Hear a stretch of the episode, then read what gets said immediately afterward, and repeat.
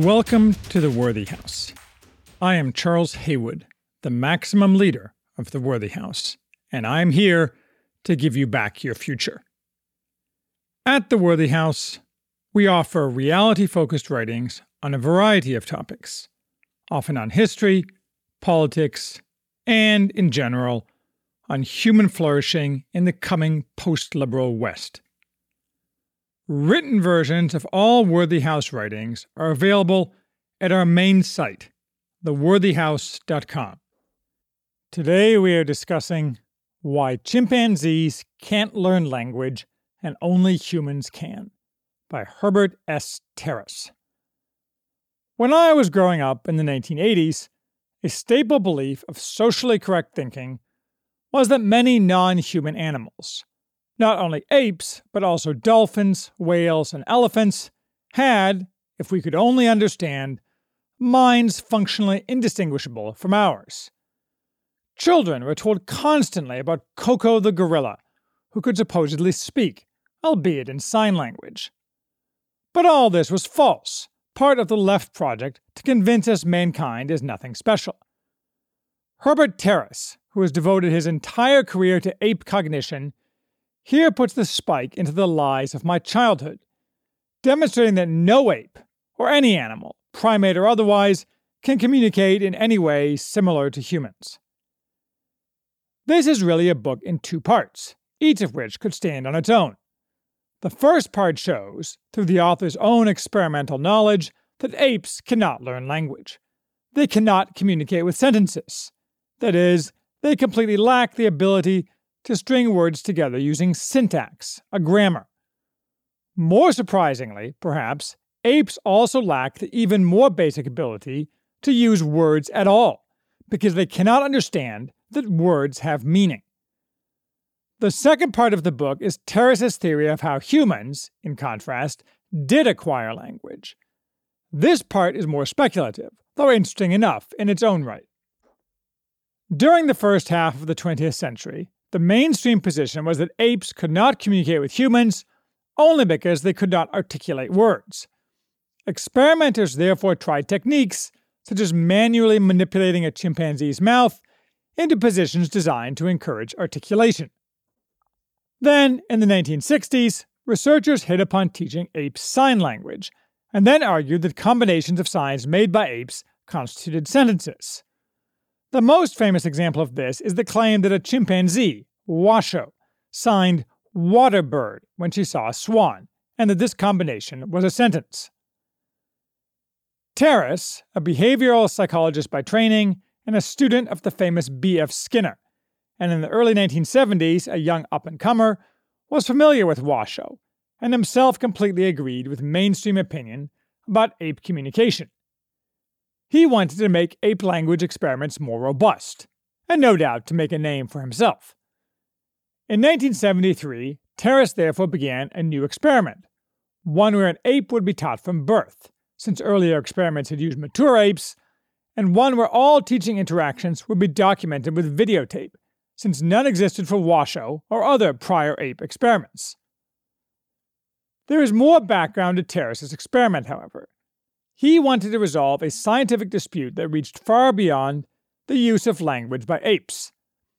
At the time, an argument raged between Skinner and Noam Chomsky, who has had a long career as perhaps the most famous scholar of human language formation, along with his parallel career as an Israel-hating commie.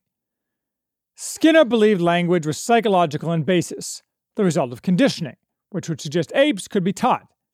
Chomsky believed, and pioneered the idea, that language was innate and biological, and limited to humans.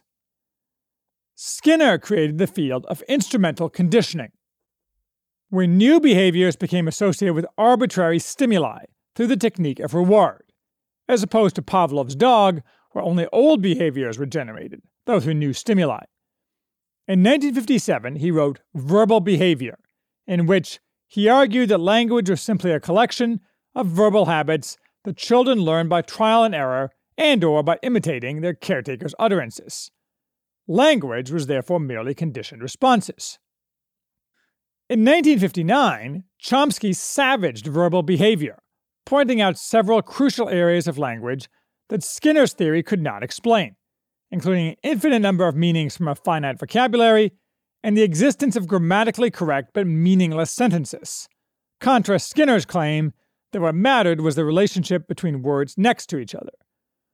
Most of all, Chomsky pointed to demonstrated rapid development of language by children using none of the mechanisms by which Skinner said children learned. Chomsky claimed not only that language is biological, an innate feature limited to humans, but that there was no Darwinian explanation for the evolutionary development of human language.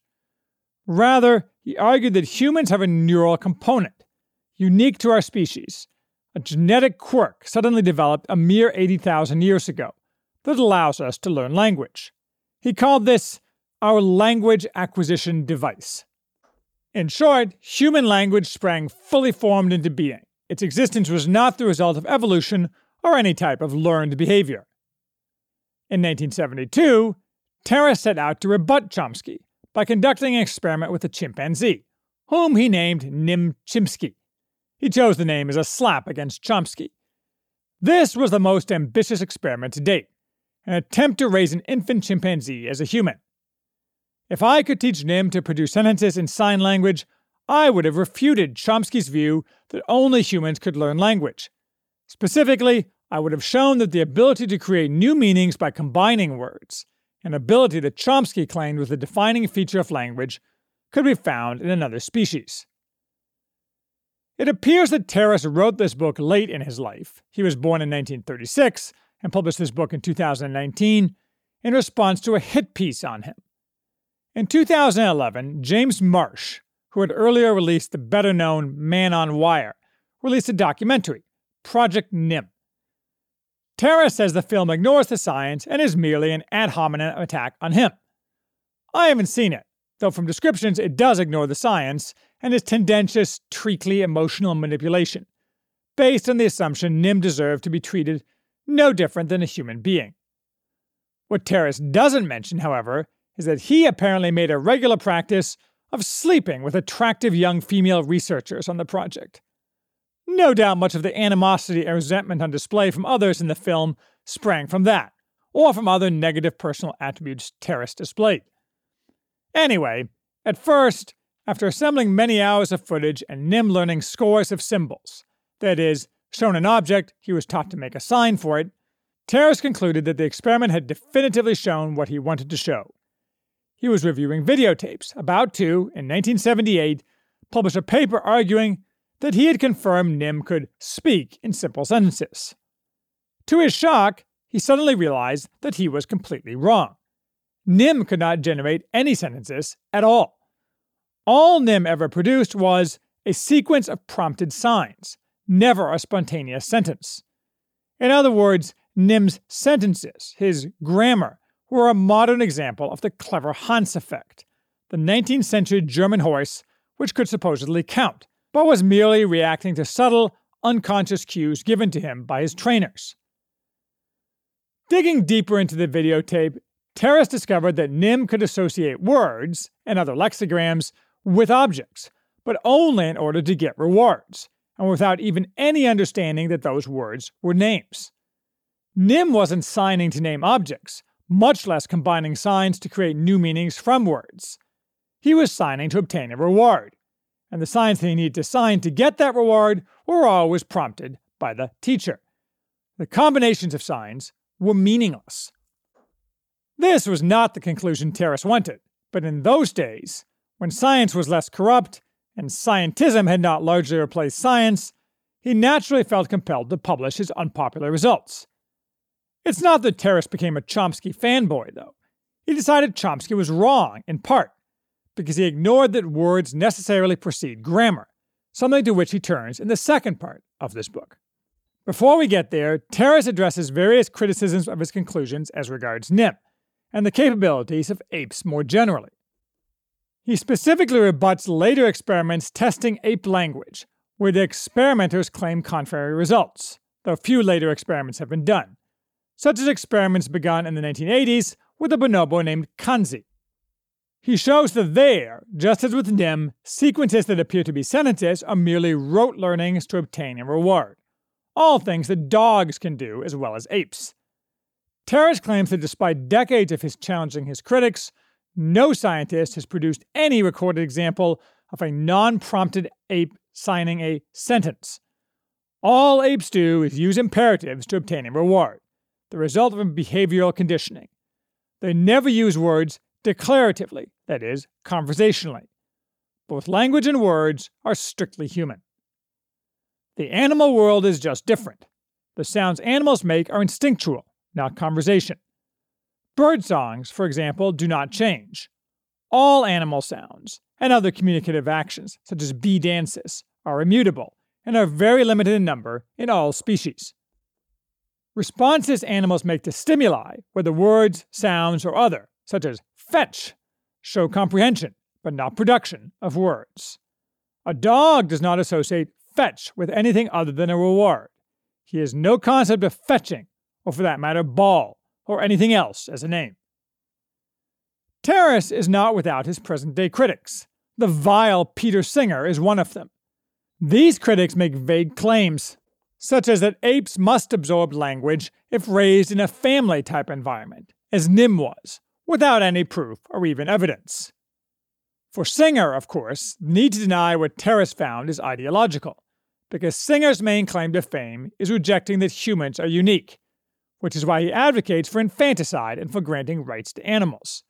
Judging from the hand-waving responses his critics offer to points Terrace has made consistently for decades, along with the emotional ideological freight his critics invariably display, and their inability to point to any reason why Terrace would falsely argue that Nim could not speak.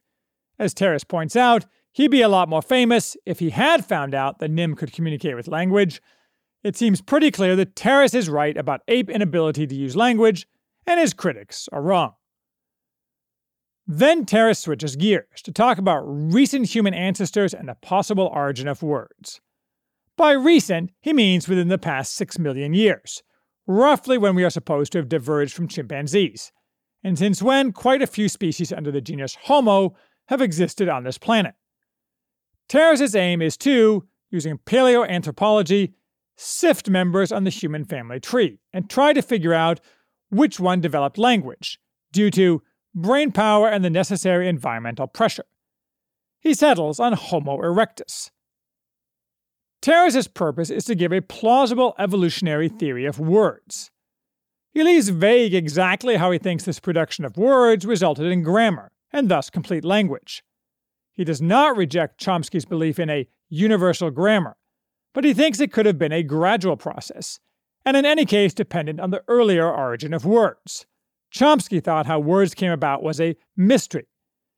That is, Terrace argues that language, a whole language, can develop evolutionarily, incrementally, if one recognizes that words are a separate stage in the evolution of language. Terrace claims that millions of years ago, words gave a new evolutionary advantage to Homo erectus in order to engage in confrontational scavenging, collecting friends to beat off other predators from carrion. This required an unprecedented degree of cooperation and trust that would allow sharing of mental events.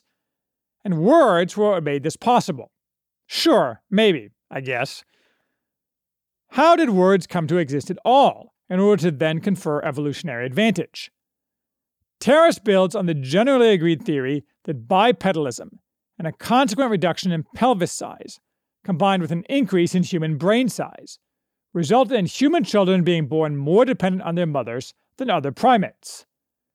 They must be cradled for six months, whereas other primates can crawl around within a month. Terrace proposes that it is this cradling stage in which mother and infant regard each other and the world around them, sharing joint attention with respect to external objects, that created words. Only humans cradle. Cradling means that the mother and her child's eyes are close together. They share each other's gaze, called intersubjectivity. From immediately after birth, mother and child engage in a complex interaction, in which the child imitates the mother and vice versa, sharing affect. This leads to joint attention, where they share perceptions of objects in the world other than mother or child, with their intersubjectivity making it possible for them to communicate they are seeing the same object. This is different from gaze following, which does happen in other species. This leads to the ability to share intentionality, that is, to cooperate. Apes cannot cooperate or share to achieve joint objectives. From this flow words to name the subjects of joint attention, such as free meat, making this capability useful in a Darwinian context. Words are voluntary and flexible, with direct cognitive effect aimed at sharing information, including gradations of emotion unknown in animals. It is social engagement with the mother, followed by other forms of social engagement as the infant matures and moves beyond cradling, that drives the creation of words in every individual. Words are not innate, as shown by that neglected children in orphanages and the autistic do not properly develop words. If cradling stops, so do words. I suppose this theory is plausible, though I claim no expertise. I don't think it really matters for the world if we know how humans develop language. If Chomsky is right, maybe the granting of language to men was when God divided Adam from the animals. I do note that Terrace is an old man. Otherwise, he would realize this entire line of thought is forbidden, because the idea that the mother is something different to an infant than the father is heretical. He's at least aware enough of this, or his editors were, to drop an endnote ludicrously claiming that by mother he really means all of an infant's caretakers. There is no reason to conduct more experiments like Project Nim. We already have the answers. We should realize and acknowledge that animals are sentient, but also recognize that they are qualitatively different from men.